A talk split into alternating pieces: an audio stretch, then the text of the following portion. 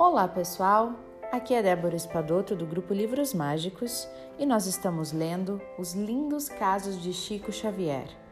Hoje nós vamos ler o número 29, Solidão Aparente.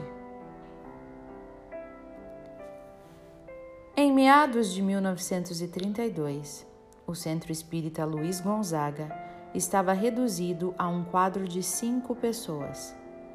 José Hermínio Perácio, Dona Carmen Pena Perácio, José Xavier, Dona Geni Pena Xavier e o Chico.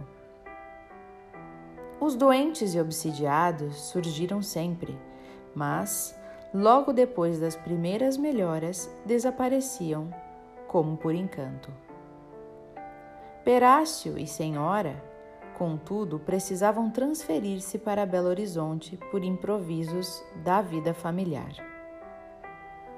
O grupo ficou então limitado a três companheiros.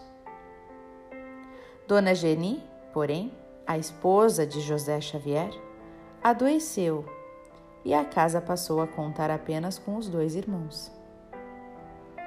José, no entanto, era celeiro e naquela ocasião foi procurado por um credor que lhe vendia couros. Credor esse que insistia em receber-lhe os serviços noturnos numa oficina de arreios em forma de pagamento. Por isso, apesar de sua boa vontade, necessitava interromper a frequência ao grupo pelo menos por alguns meses. E vendo-se sozinho, o médium também quis ausentar-se. Mas, na primeira noite em que se achou a sós no centro, sem saber como agir, Emanuel apareceu-lhe e disse: Você não pode se afastar, Chico. Prossigamos no serviço. Mas continuar como? disse o Chico. Não temos frequentadores. E nós? disse o espírito amigo. Nós também precisamos ouvir o Evangelho para reduzir os nossos erros. E além de nós, temos aqui numerosos desencarnados que precisam de esclarecimento e de consolo. Abra a reunião na hora regulamentar, estudemos juntos a lição do Senhor e não encerre a sessão antes de duas horas de trabalho. E foi assim que, por muitos meses, de 1932 a 1934, o Chico abria o pequeno salão do centro e fazia a prece de abertura às oito da noite em ponto.